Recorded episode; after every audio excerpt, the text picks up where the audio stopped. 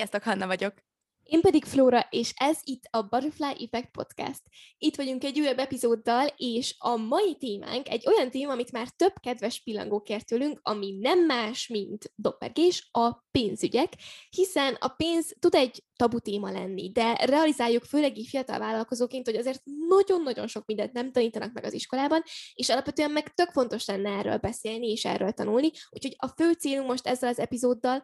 hogy, hogy adjunk inspirációt arra, hogy mindenki el tudjon kezdeni tanulni, fejleszteni magát ebben a témában, hiszen ez csak egy jelentős része az ember életének, és azt gondoljuk, hogy most is ebben az epizódban is rengeteg értékes infót fogtok kapni az epizód végére. Egy nagyon különleges vendéggel érkeztünk nektek ma is, és lesz szó a pénzügyi tudatosságról, hogy mit tudunk tenni 20 évesen azért, hogy megtanuljunk bánni a pénzzel, hogy hogyan lehet befektetni már fiatalon, a bitcoinról, és még hasonló más érdekességekről. És a különleges vendégünk pedig, Doppergés 2.0, nem más, mint Hofer Noémi, gazdasági és üzleti tanácsadó. Noémi jogi szakokkal veles közgazdás és nemzetközi adószakértő, és 20 éves gazdasági felsővezetői tapasztalattal a háta mögött kis és nagy cégeknek nyújt gazdasági, pénzügyi, üzletviteli tanácsadást. Néhány éve képzeljétek el, hogy a Forbes magazin a 20 legbefolyásosabb nő közé sorolta az üzleti életben. Nagyon sok cégalakításban, cég átalakításban, vállalati kultúra, szemléletmód változtatásban vett részt, úgyhogy hisszük azt, hogy nagyon nagy inspirációként fog szolgálni mindannyiunk számára, és sok-sok olyan fontos és érdekes gondolatot fog megosztani a pénzügyekkel kapcsolatban, amik eh, mindannyiunk életére hatással tudnak lenni, úgyhogy alig várjuk, hogy halljátok az epizódot. Folytassuk is az epizóddal! Szia, drága Noémi! A legnagyobb szeretettel üdvözlünk a Butterfly Effect podcastban. Nagyon örülünk, hogy itt vagy, és most együtt csináljuk ezt az epizódot, és kikérdezhetünk téged um, mindenféle izgalmas témában, és hát akkor vágjunk is bele. Az első kérdésünk az az lenne, hogy um, szerinted miért egyfajta tabu a pénz? Miért van körülött egy ilyen, nem is tudom, fura érzés, fura energia, amikor, amikor beszélünk róla sokszor, um, és, és miért érdemes egyébként róla tudni, tanulni, akkor is, hogyha valakinek nem ez a, az irány, amiben, amiben végzettsége van, vagy amiben dolgozik? Sziasztok, és én is köszöntök minden pillangó hallgatót, és nagyon örülök, hogy itt lehetek és beszélgethetek veletek erről. Igen, ezt én is úgy érzem, hogy a pénz az egy nagy, nagyon tabu téma, ugyanakkor pedig, hogyha mondjuk így évelején vagyunk, és a célkütőzéseinkre gondolunk, akkor nagyon jól tudhatjuk, hogy a, a pénz, illetve az anyagi biztonságunk egy fontos eleme annak, hogy kerek legyen az életünk és teljes.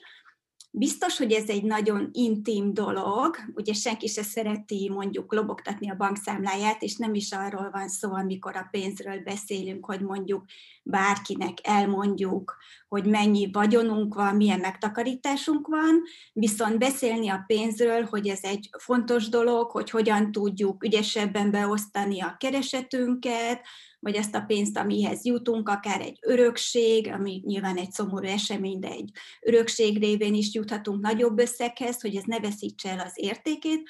ahhoz kell bizonyos tudás, és tudatosan jó megtenni azt, hogy ez az adott esetben valamilyen kisebb vagyon,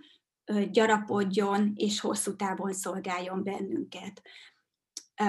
amikor biztos, hogy mindenki beszél pénzről, hogyha mondjuk alkalmazott, és szembe találkozik az állásinterjún azzal a kérdéssel, hogy mennyit szeretne keresni. És elég gyakran, én is, amikor dolgoztam ugye egy cégnél, és interjúztattam embereket, nyilván meg volt a fejemben, hogy mennyi az az összeg, amit fizetnék nekik, de azért ugye az ember szereti, nem tudom, vagy izgalmas helyzetbe hozni szegény kis interjú alanyt, és, és őtől megkérdezni, hogy mégis ő mit szeretne, mennyit szeretne keresni, mivel lenne elégedett,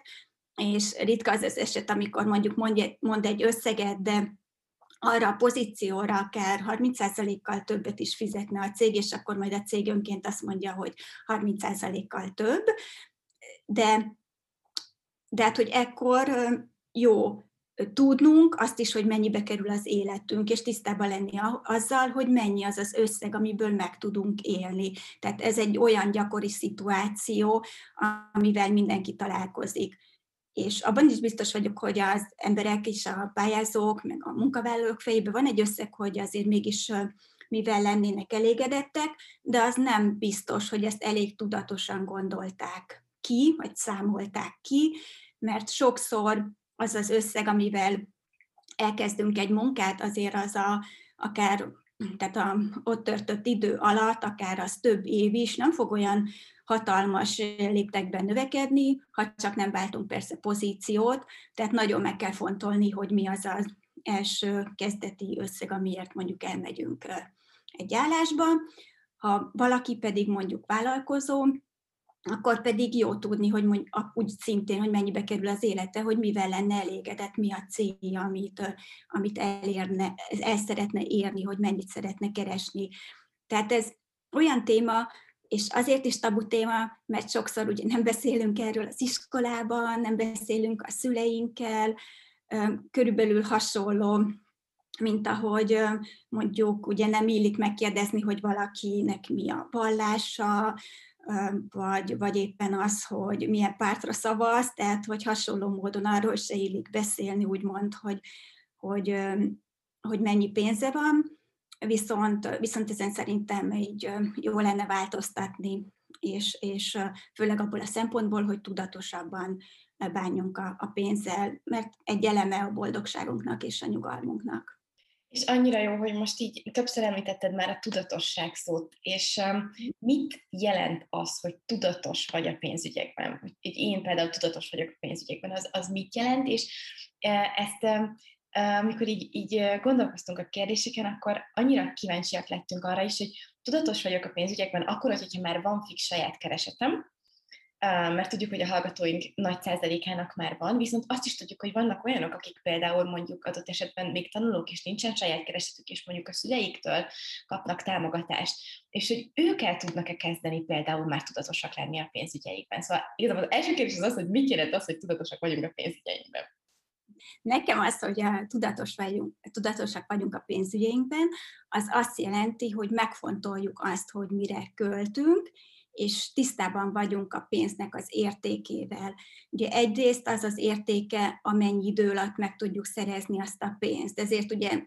ezzel a közhelyen mindenki találkozott, hogy gyorsan jött pénz, az gyorsan is megy. Nyilván, hogyha valaki nem tudom, most nem mondok rossz példákat, de onnan szerezte nagy vagyonát, akkor ez könnyebben fog iszonyatosan márkás, túlárazott táskát vásárolni, mint az, aki mondjuk így összekuporgatott egy összeget. Azt jelenti ez a tudatosság, hogy ismerjük magunkat, tudjuk azt, hogy mi az, ami teljesebbé teszi az életünket, ami, ami örömöt okoz nekünk, Egyáltalán nem gondolom azt, amikor pénzügyeinket tervezzük, hogy akkor én nagyon szigorúnak kell lennünk, és, és ha csinálunk egy tervet, akkor attól nem lehet eltérni, mert ez nem jó, mert az ilyen nagy merevség, az, az egy szorongást okoz az embernek, és, és attól biztos, hogy nem lesz boldog, és főleg hosszú távon nem jó az egészségének azt is jelenti számomra, hogy gondoljunk már 20 éves korunktól a jövőnkre. Tehát a nyugdíjas éveinkre is, ami nagyon-nagyon messzinek tűnik, és olyan, mintha sosem jönne el. De azért ugye nem hiába van az, hogyha valaki ugye alkalmazott, akkor már alkalmazottként is mert ugye mondjuk tudjuk, hogy ez a, belosztó kirobó rendszer miatt van, tehát ugye nyugdíj alapba is kell befizetni összeget. De, de igen, már, már 20 évesen is a, a keresetünk 5%-át jó eltenni egy olyan nyugdíj megtakarítási számlára, amihez nem nyúlunk. És ezt akkor is érdemes megtenni, megtenni, amikor, amikor éppen még az a cél van előttünk, egy nagyobb cél, hogy mondjuk lakást szeretnénk vásárolni, vagy akár autót. De de ez, hogy a nyugdíjas éveinkre félretegyünk, ez már tényleg így a, a legelején kezdődjön el, mert aki nem tette meg, azt mind, mind megbánta, hogy, hogy miért nem kezdte korábban. És a tudatosság azt is jelenti nekem, hogy, hogy tényleg, hogy tudjuk, hogy miért arra a szolgáltatásra vagy termékre fordítunk összeget, és, és miért azt veszük, tehát hogy ne szórjuk, a pénzt, és tisztában legyünk azzal, hogy mire, mire költünk. Ezért is gondolom, hogy nagyon szuperek a, az ilyen szokásokat megfigyelő applikációk, ami ugye nem így hívunk, hanem egyszerűen a bankszámlánkhoz tartozó applikációk, amiből látjuk, hogy, hogy milyen típusú költéseink voltak, akár mennyit mentünk étterembe, mennyi ruhát vettünk, vagy mennyi oktatást, vagy online kurzust, és egyebek, tehát ezek mind nagyon jók. És emellett persze vannak olyan eszközök még szerintem, ami azt, hogyha ránéz, ami még jobb, mint mondjuk csak egy applikációban megnézni, szerintem sokkal jobb, hogyha azt pár hónapon át legalább vezetjük akár egy Excel táblába, vagy bármilyen formában, mert akkor jobban meggondoljuk azt, hogy igen, meg átgondoljuk azt, hogy igen, én most ebben a hónapban, nem tudom, 60 ezer forintot költöttem kajára, következő hónapban meg 80-at, és miért is volt ez a különbség, és és jobban meggondolom, hogy úgy rácsodálkozok, hogy jesszusom, mennyi pénzem elment kávéra, és miért nem veszek inkább egy szuper kávégépet, és iszok otthon is nagyon fantasztikus speciality coffee-t, ami az egyik kedvencem, és igen, iszonyú drága mondhatni a kávé, amikor ki kell fizetni az egy kiló kávénak az árát, de ha kiszámolom, akkor hatod annyiba kerül, mint hogyha ezt egy kávézóba vettem volna meg, még az összes víz és minden egyéb költséggel együtt. I, abszolút, abszolút, és tényleg én is azt érzem magamon is egyébként, hogy a tudatosság akkor is talán, amikor még az embernek nincsen fix bevétele, és akkor is, amikor már van, vagy az elején van, vagy a közepén, bárhol is tartson ezen az úton, hogy, hogy ránézek arra, hogy mik a fontos dolgok nekem, mire költök, és ezt figyelem, és tényleg az Excel táblázat szerintem annyira jó ötlet, mert, mert tudod, látod, ott van magad előtt, és nem az van, hogy hónap vége van, és úristen, mi történt ebben a hónapban, hanem tudom monitoringolni és nyomon követni, akár hetente vasárnaponként, amikor még az ember leül megtervezni a hetét, akkor ugyanúgy rá tud nézni el az Excel táblázatra, hogy oké, okay, akkor mi történt velem a héten. És abból szerintem nagyon-nagyon szuperül um, rá lehet jönni az, arra, hogy mik a fontosak nekem, és hogy mik azok a dolgok, amikre költök, de egyébként, egyébként nem annyira fontos, és, és, és meg tudnám oldani másképpen is. Ez nagyon szuper. Igen, abszolút, és, és van ebben olyan is, ami, ami tanulható, tehát hogy mondjuk az egész téma nagyon jól tanulható, de biztos van, akiknek ez ösztönösen jön, mondjuk én így emlékszem, hogy, hogy gyerekkoromban nálunk mondjuk így nem volt ilyen különösebben téma a pénz, így nem is kaptunk igazából rendszeresen zseppénzt, néha kaptunk, hogyha szükségünk volt rá, de mondjuk nyilván, amikor mondjuk táborba mentünk, vagy osztálykirendősek, kaptunk pénzt, és volt olyan, hogy az öcsémmel együtt mentünk táborba, öcsikém, remélem nem haragszik meg, hogy ezt elmondom, második nap elkölte, elköltötte frisbee a pénzt, és ami volt ugye a fagyira, meg az üdítőre, és akkor arra emlékszem, én ilyen 9-10 éves lehettem, de arra emlékszem, hogy utána azt mondtam, jó, adok a, a pénzemből, megosztom vele úgymond a zseppénzemet, de minden nap csak egy bizonyos összeget kap, hogy még egyszer ez ne fordulhasson elő. Egy vannak ilyen, vannak ilyen uh, kis emlékeim, és, és nyilván én se felejtettem el, hogy, hogy milyen volt azért egyetemistának lenni, és amikor az embernek nem volt, nem volt állandó bevétele, és mondjuk amikor én jártam egyetemre, ugye ez már elég régen volt, így 93 és 98 között, akkor nagyon magas volt az infláció, tehát ötszörösére nőttek az árak a kezdettől az ötöd év végére, és kevés is volt a munkalehetőség, de amikor így voltak lehetőségek, akkor ezt próbáltuk megragadni, és, és igen, csak pár pólót vettünk magunknak, néhány ruhát, tehát hogy nagyon-nagyon megfontoltuk, hogy mire költünk, és, és tudom, mert vannak ugye fiatal ügyfeleim is, hogy, és látom, hogy most se könnyű a helyzet, meg azt is látom, hogy milyen iszonyúak ugye most a lakásárak, és szinte elképzelhetetlen, hogy egy fiatal szülői támogatás nélkül hogy szerezne, hogy vásárolna önálló ingatlant magának,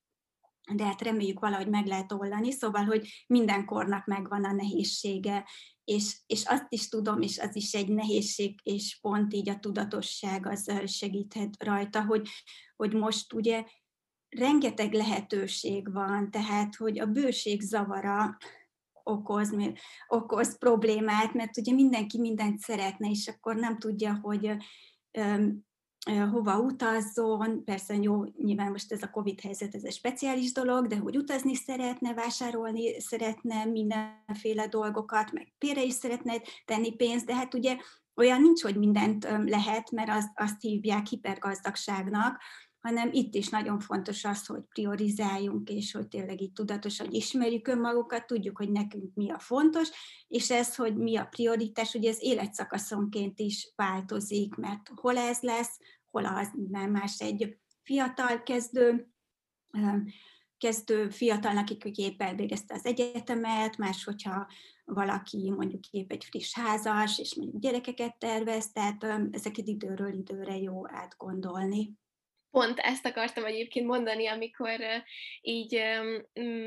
mesélt így tudatosságról, hogy, hogy akkor a priorizálás mennyire fontos, tök mindegy, hogy hol tartunk az életben, hogy tényleg egyetemistaként is csak így felírni, először kezdeni azzal, hogy egy fehér lap, és akkor felírni a prioritásokat, hogy mi az, ami most fontos, és ez már mennyire, mennyire tud segíteni a tudatosságban. És említetted, hogy fontos, hogy ismerjük magunkat, hogy akkor hogyan függ össze tulajdonképpen az önismeret és a pénz, hogy ezzel kapcsolatban még, még van gondolat, amit meg tudnál velünk osztani? Arra gondolok ilyenkor, hogy, hogy a vásárlási szokásainkat is jó megnézni, hogy mondjuk örömmel tölte bennünket, hogyha havonta egyszer megyünk étterembe, vagy nekünk mindenképpen kell, hogy havonta kétszer elmenjünk vacsorázni a barátunkkal, vagy baráti társasággal, vagy, vagy nem vacsorázni, hanem csak beülni, meginni egy italt, vagy egy kávét. Tehát, hogy ezeket dolgokat tudjuk, hogy mi az, ami nekünk örömet okoz, ami teljesebbé teszi az életünket. Hogy szeretnénk például tanulni, és mondjuk nagyon sok könyvet veszünk, sok online kurzus veszünk, vagy beirat, szeretnénk iratkozni egy iskolába, vagy meg szeretnénk tanulni vezetni. Tehát, hogy hogy mik azok a dolgok, amik, amik fontosak az életünkben, ahogy mondtuk is így a priorizálás, és hogy, és hogy úgy is azon kívül pedig, vagy emellett még, hogy úgy is ismerjük magunkat, hogy mi az, amitől mondjuk energikusabbak leszünk. Tehát, hogy például számomra engem így úgy neveltek meg titeket, meg aztán pláne, hogy a sport az így az alapja az életnek, és az egészségnek, és, és nagyon fontos a testi-lelki egyensúlyhoz azt, hogy sportoljunk, ugye, hogy egészségesen étkezzünk, mert ez aztán mindennek az alapja, mert igazából az a, az, az önbizalom, az, ami az egyik kulcsa az életben, hogy, hogy elhiggyük, hogy bármilyen szituációval is kerülünk szemben, azt meg tudjuk, meg tudjuk ugrani, vagy meg tudjuk oldani, és ahhoz pedig az kell, hogy, hogy erőnk teljében legyünk, energikusak legyünk. Ezért szerintem például kiemelkedően fontos, hogy az egészségünkre és a táplálkozásunkra uh, fordítsunk pénzt, és és ugye hát ezt nem gondoltam mindig így, vagy voltak olyan időszakok, amikor én például annyira elvesztem a munkába, hogy, hogy noha úgymond egészségesen éltem, mert zöldségen és halon, halon éltem mondjuk, de, de nem feltétlenül készítettem el magamnak, és ettem olyan dolgokat, amik azért, amire most már nem mondanám azt, hogy egészséges.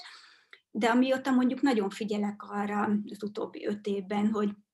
hogy tényleg minimálisan egyek, feldolgozott élelmiszert, vagy együnk, és, és tényleg csak organikus ételeket eszünk, meg, meg hormonmentes húst, amit tudom, hogy úgymond luxus, de pont erre akarom felhívni a figyelmet, hogy mivel így az ember így megfontoltabban vásárol, igazából nem költök többet, pedig tényleg sokszor azoknak a termékeknek kétszer-háromszoros az ára, nem költök többet, mint amikor össze-vissza vásároltam, és sok, sok feldolgozott élelmiszert tettem ez, ez is egy, szerintem egy ilyen lényege, lényeges szempont a, a tudatosságban, meg az önismeretben, és, és mindenképpen, mindenképpen az, hogy,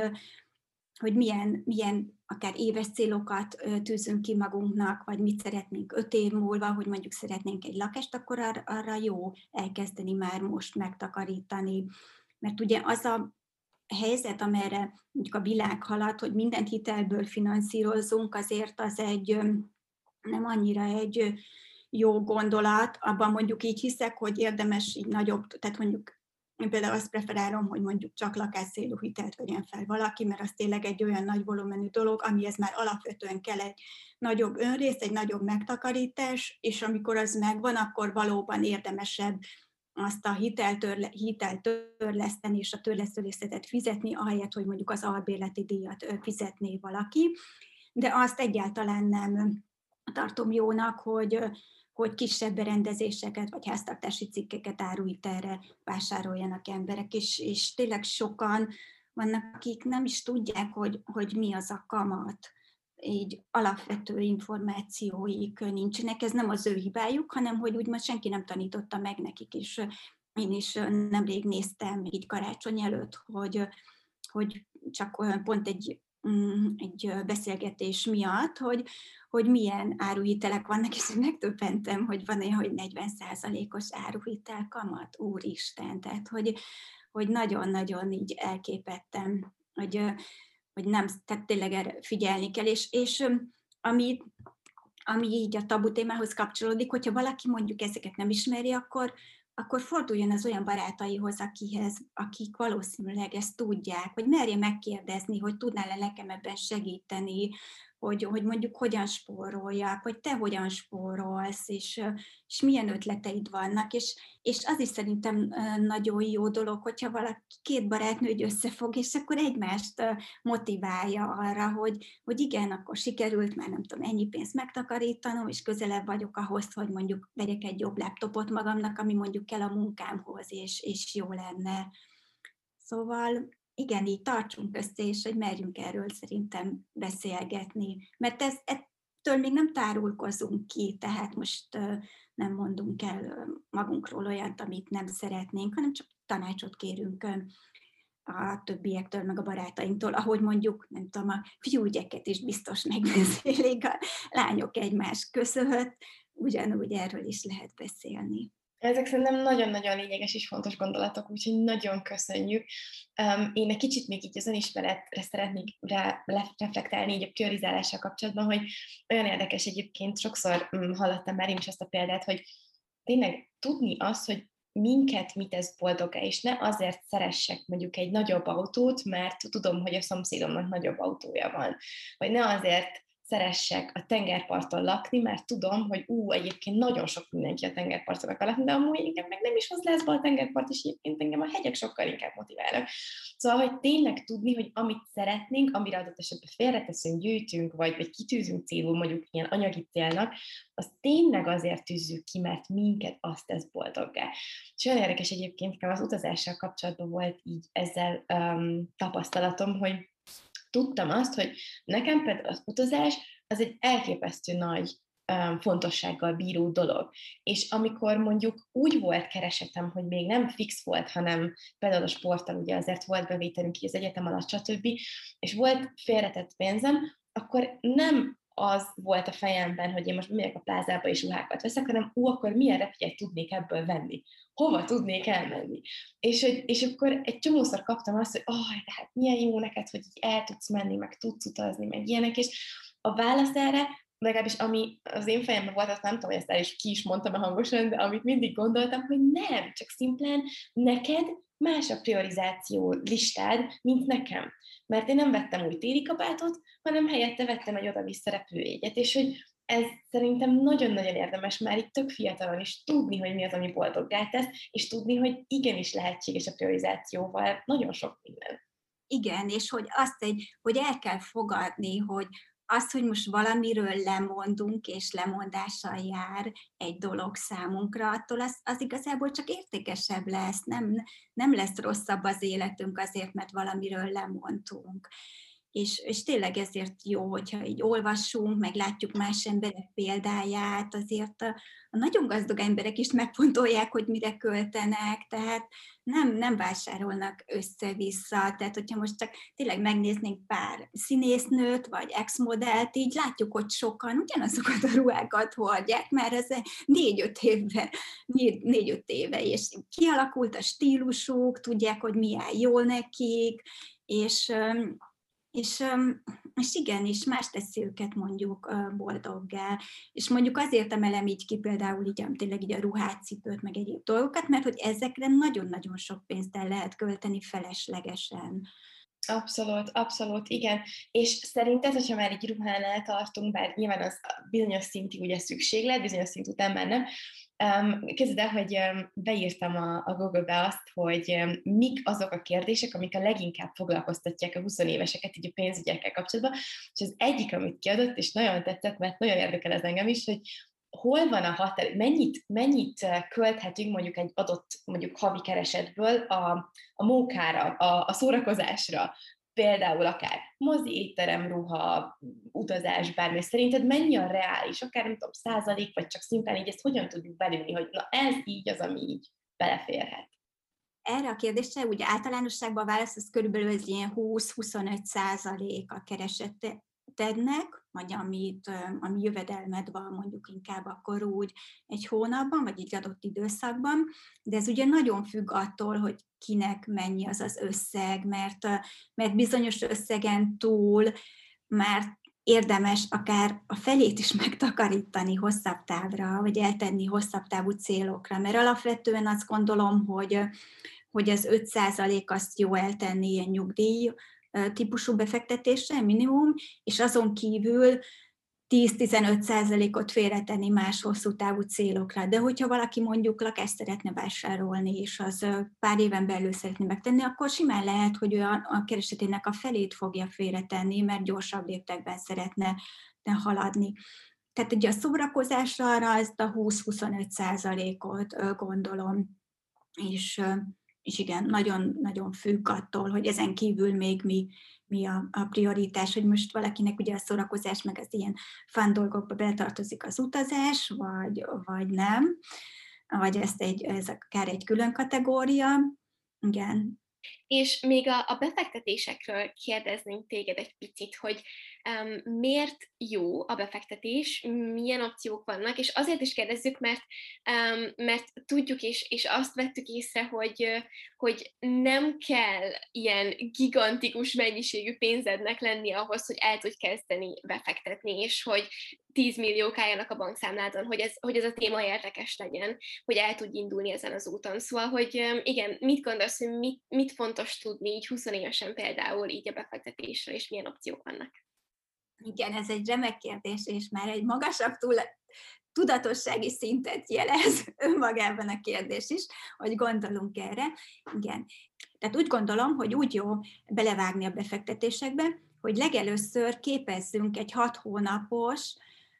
vésztartalék alapot, és ha az a pénzünk megvan, akkor utána kezdjünk el a hosszú távú befektetéseinkre gondol, gondolni. Ugye a hat hónapos víztartalék alapképzésénél az a fontos, vagy azt megelőzőleg fontos, hogy ismerjük, hogy mennyibe kerül havonta az életünk. Tehát alapvetően, hogyha valamilyen krízis helyzetbe kerülünk, akkor mi az a minimum összeg, amivel rendelkeznünk kell havonta, tehát így mondjuk ugye egy fél évre, hat hónapra, ahhoz, hogy meg tudjunk élni, és ne legyen semmi gond, tehát hogy a létünk biztonsága az meg legyen. Hogyha ez megvan, akkor azt követően pedig valóban a hosszú távú céljainkra érdemes gondolnunk, és nem csak a hosszú távúakra, hanem a rövidebb távúakra is, és annak érdekében, hogy a pénzünk ugye ne veszítse el az értékét, főleg egy ilyen magasabb inflációs időszakban, mint amilyen most van már, és valószínűleg azért ez még pár évig meg is marad, ilyenkor még inkább fontos, hogy ne csak a bankszámlánkon tartsuk a pénzünket, hanem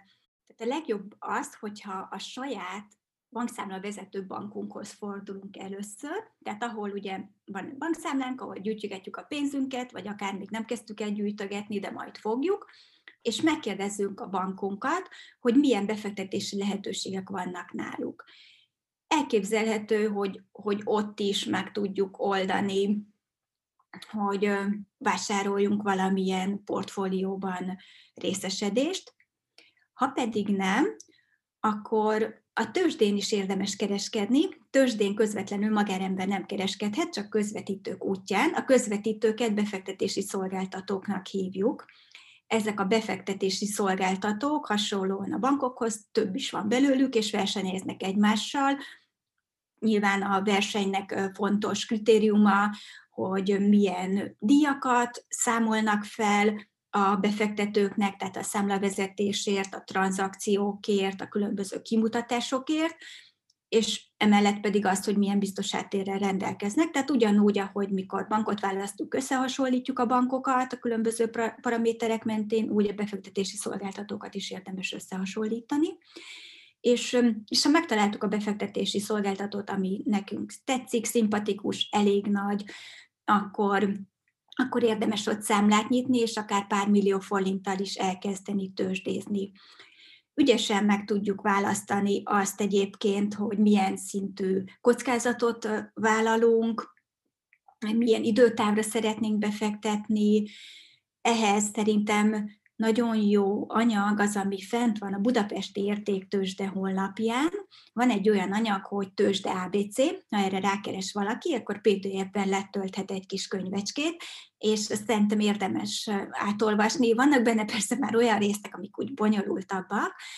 de, de alapvetően az alapokat tartalmazza, például azt is, azt is hogy hogyan választunk befektetési szolgáltatót és, és nagyon hangsúlyozzák a kockázatokat. Ugye azt is jó tudni, mert ugye számos botrány volt Magyarországon is ilyen típusú szolgáltatók kapcsán, hogy van egy biztosítási alap, ami garantálja azt, hogy, hogy a magánbefektetők pénze pár, vagy bizonyos millió, azt nem 35 millió forintig nem, nem veszhet el, tehát az ugye biztosítva van. Tehát ezeket is jó pontosan megnézni és ismerni és tudni azt, hogy milyen kockázatot vállalunk, mert a döntéseinkért, hogy mondjuk milyen részvényt veszünk, azért mi magunk vagyunk a felelősek, mint ahogy a pénzügyeinkért is mi magunk vagyunk a felelősek, és hogyha kicsit visszautalok a tudatosságra, hogy miért fontos a tudatos pénzügy, vagy a tudatos pénzügyek kezelése, pontosabban az azért is, mert nem várhatjuk azt, hogy majd az állam nyugdíjas éveinkben támogat bennünket, vagy biztosítja azt az életszínvonalat, amit aktív éveinkben mondjuk megengedhetünk magunknak, vagy, vagy az sem, hogy lesz plusz bevételünk akár már 40 éves korunk van, hogyha mondjuk elkezdünk 20-25 évesen befektetni, akkor pedig nagyon jó kis bevételre tehetünk szert a következő években, és ezzel is tudunk egy plusz bevételi forráshoz jutni, és könnyebben tudjuk mondjuk az első lakásunkra összegyűjteni a pénzt. Tehát érdemes ezt kihasználni, csak tényleg okosan kell megtenni, és, és érdeklődően. És ez ez nem egy olyan terület, ami annyira misztikus lenne, bár sokszor még a közgazdászoknak is, akik nem foglalkoznak ezzel, azoknak is ilyen misztikusnak tűnik, mert van körülött egy ilyen köd, és mint hogyha ez egy nagyon-nagyon nehéz téma lenne, de nem az is elérhető, és, és jó vele foglalkozni, és kell is, hogy foglalkozzunk, mert ez egy újabb pillér lehet a stabilitásunk megteremtéséhez, aminek ugye az egyik egyik eleme az anyagi, anyagi biztonság, és egy újabb pillér ahhoz, hogy bevételünk legyen. Annyira jó, hogy ezeket elmondtad, és nagyon köszönjük, mert, mert szerintem már az a tény, hogy most erről beszélünk is, hogy, és hogy felhívjuk a figyelmet arra, hogy egyébként érdemes ezzel foglalkozni. Már a, a, a pénzügyi stabilitásunk megteremtésének az elején is, ez egy nagyon-nagyon fontos dolog, mert, mert tényleg egyrészt stabilitást fog tudni adni, plusz bevételt, és egyébként egy tök izgalmas terület is, ami, ami tényleg mindannyiunk számára nyitott lehet. Úgyhogy nagyon szépen köszönjük ezeket a gondolatokat. Ami még így felmerült bennünk kérdésnek, az a, a bitcoin és a kriptopénz fogalma, amit ugye egyre többször és többször hallunk, hallhatunk, és hogy mint pénzügyi szakértő, mi a véleményed, hogy szerinted megéri mondjuk így 20 évesen vagy fiatalon tudást szerezni ebben a témában, és up-to-date-nek lenni? Igen, szerintem megéri ezzel foglalkozni, és azt mondom, hogy de anélkül, hogy nincsen valakinek tudása, és nem látja, hogy ez a piac hogy működik, azért anélkül nagy összeget ne fektessen ebbe, én ugye azt gondolom, ugye nyilván mindenki ugye azt tesz, amit, amit szeretne, de, de hogy kezdjünk mindent úgy, és mondjuk a részvényekkel való foglalkozást is, és így a, és a kriptovalutákkal való foglalkozást is úgy kezdjük, hogy, hogy olvassunk, és, és hallgassunk, meg nézzünk erről információkat, mert rengeteg van. És egyik blogcikkemben tavaly foglalkoztam azzal, hogy, hogy hogy néz ki mondjuk ennek így a számvitele adózása Magyarországon. Ugye most mondjuk már például kedvező, mert és legalizált, mert előtte nem volt egyértelmű, hogyha valaki a kriptovalutákon elért nyereséget, akkor az most ugyanúgy 15%-os SZIA-val adózik, mint, mint hasonló befektetés, de ez nem volt explicite kijelentve, ez az idei évben kezdődött el mondjuk Magyarországon, de ez egy nagyon-nagyon volatilis piac, nagyon figyelni kell az információkra, és, és ellenni, és, és pont azon nevettünk így pár hónapja barátommal, hogy, hogy azok keresték magukat halálra, akik elfelejtették, hogy volt ilyen pénzük, mert volt olyan időszak, amikor nagyon esett az árfolyam, és aztán utána mindenki eladta, milyen volt, és aztán utána pedig ugye szárnyalni kezdett, és ha valaki így elfelejtette mondjuk úgy képletesen, hogy jaj, hogy az is van neki igazából a befektetési számláján, akkor nagyon sok pénzt kereshetett vele, de de egyébként máskor is, tehát csak figyelni kell, mint ahogy, mint, hogy, mint ahogy minden olyan esetben, hogyha valaki inkább rövid távon szeretne hasznot elérni, és részvényekkel kereskedik rövid távon, akkor nagyon résen kell lenni, és figyelni kell napi szinten a piacot, és, és foglalkozni vele. Szóval ez is olyan, hogy tanulni kell, meg lehet tanulni, azok is meg tudják tanulni, akiknek nincsen gazdasági háttere, csak tényleg nyitottság, érdeklődés, kíváncsiság és türelem. Nagyon, nagyon jó, és nagyon köszönjük, és pont ez az egész epizóddal a célunk, hogy érdeklődést keltsünk fel, és, és átadjuk azt, hogy a pénzügyi terület is egy olyan terület, ami, amiről tanulni, tanulni, információt gyűjteni, videókat nézni, tényleg kismillió anyag van már a birtokunkban, és információ, aminek a birtokában lehetünk. Ugye a te blogot például egy ilyen, ami, amit majd mindenképpen belinkelünk a, az epizód leírásba, hogy a kedves hallgatók rá tudjanak találni,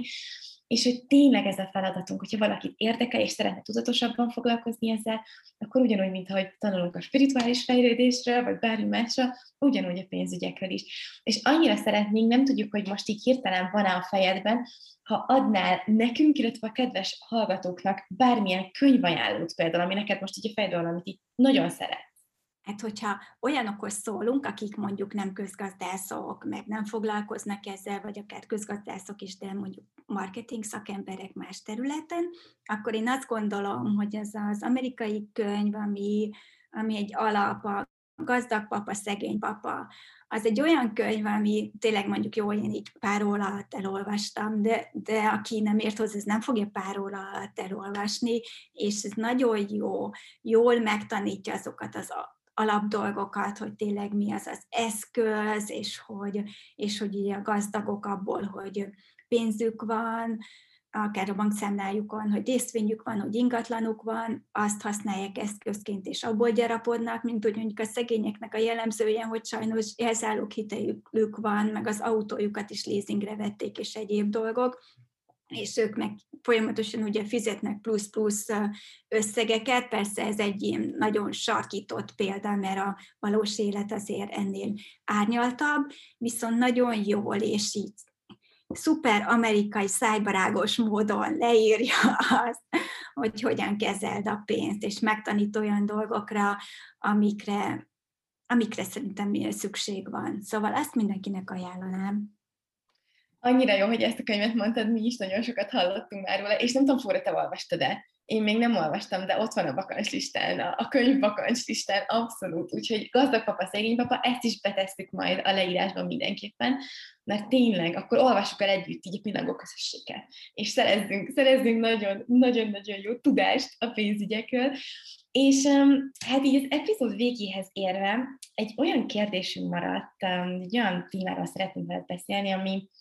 um, minket nagyon foglalkoztat, és, um, és hiszük azt, hogy, hogy van jelentősége erről beszélni, hogy um,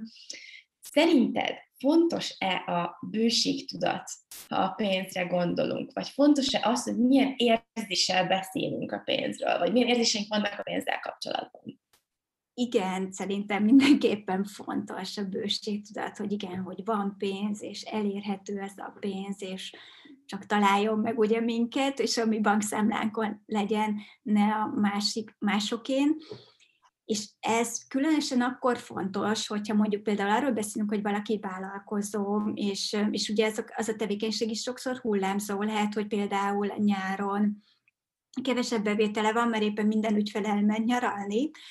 vagy, vagy akár egyetemista, és még tanul, és, és vizsgaidőszak van, és aztán tényleg nincsen semmi ideje dolgozni, vagy kevesebbet tud dolgozni, mondjuk nem tud bevállalni, nem tudom, egy kávézóban túlórákat, és kevesebb pénze van, de ilyenkor jó arra gondolni, hogy, hogy oké, okay, ez egy átmeneti időszak, és majd lesz jobb, és ki, ki gondolni, hogy mondjuk mire tudna ezt jobban felhasználni. Most, hogyha az egyetemista példánál maradunk, akkor nyilván ő tanulni fog, hogy jól sikerüljenek a vizsgái, de hogyha mondjuk valaki már nem tanul és vállalkozó, és mondjuk a nyáron kevesebb a, a megbízása, akkor például gondolját, hogy, hogy mire, mire tudja ezt az időt jobban használni, akár a szolgáltatás a fejlesztésére, vagy mondjuk e-book írásra, mint ahogy mondjuk én csináltam, amikor volt egy ilyen másfél hónap a nyáron, most már ideje lenne befejezni az, az e-bookot, erre azért finomítgatom, úgyhogy majd csak majd csak összejön. Tehát, hogy mindig gondoljunk arra, hogy igen, ez egy, ez egy átmeneti időszak, és majd lesz jobb és, és ehhez még nagyon fontos az is, hogy, hogy, hogy biztonságban érezzük magunkat, és pont ezért az ilyen úgymond nehezebb időszakok miatt fontos az, hogy legyenek tartalékaink, mert hogyha van tartalékunk, akkor, akkor jobban tudunk tényleg teremteni, mert nem aggódunk azon, hogyha, ó, hogyha ez az időszak mondjuk elnyúlik és elhúzódik, akkor mit fogunk tenni, mert, mert tudjuk, hogy akkor sincsen semmi baj, és arra koncentráljuk, hogy, hogy hogyan, hogyan tudjuk ebből a legtöbbet kihozni, és hogyan tudjunk valami újat kitalálni, amitől újra vonzóak leszünk akár a, a leendő ügyfeleinknek, akár pedig ugye egy átmeneti nyári időszak vissza fognak térni az emberek össze, és rájönnek, hogy jaj, jaj, be kell gyorsítani, mert mi lesz az éves eredményemben, ha nem dolgozok, az magától azért nem jön össze és amit tényleg, amit most mondtál, hogy biztonság érzet, hogy úgy jobban tudsz teremteni, hogyha biztonságban érzed magad. És hogy um, ugye, amit um, sok podcast epizódban is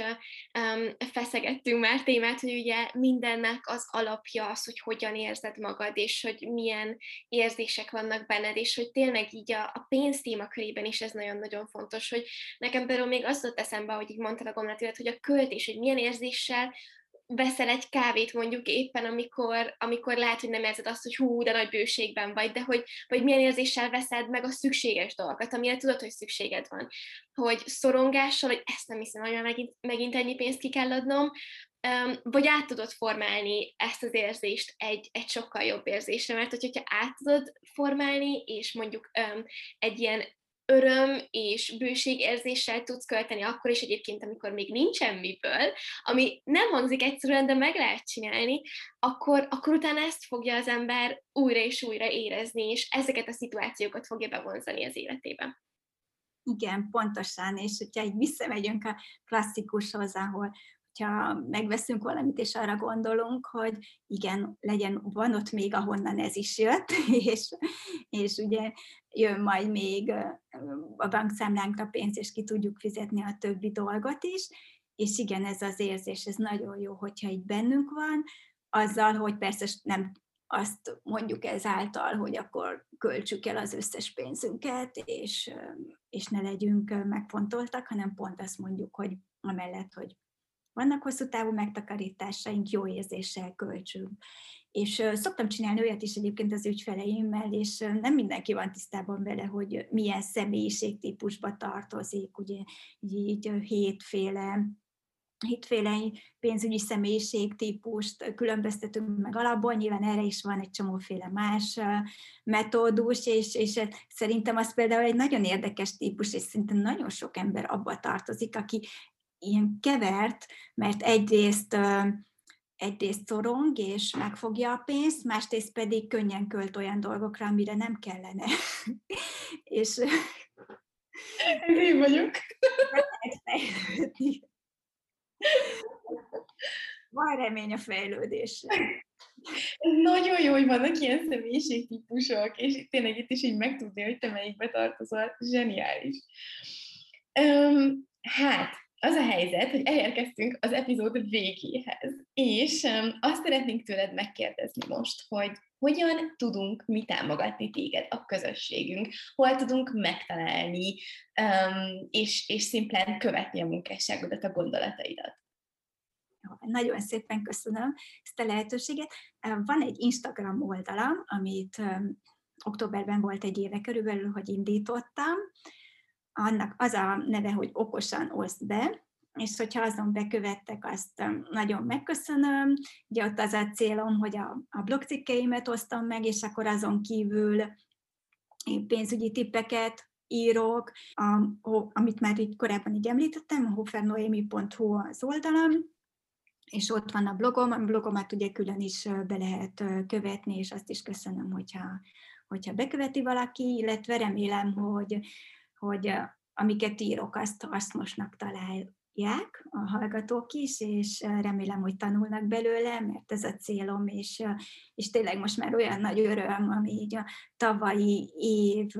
őszétől kezdődött el úgy igazán, hogy egyre többen úgy találnak meg, hogy régebb óta olvassák a blogomat, és, és akkor most úgy gondolták, hogy már az ő konkrét dolgokra is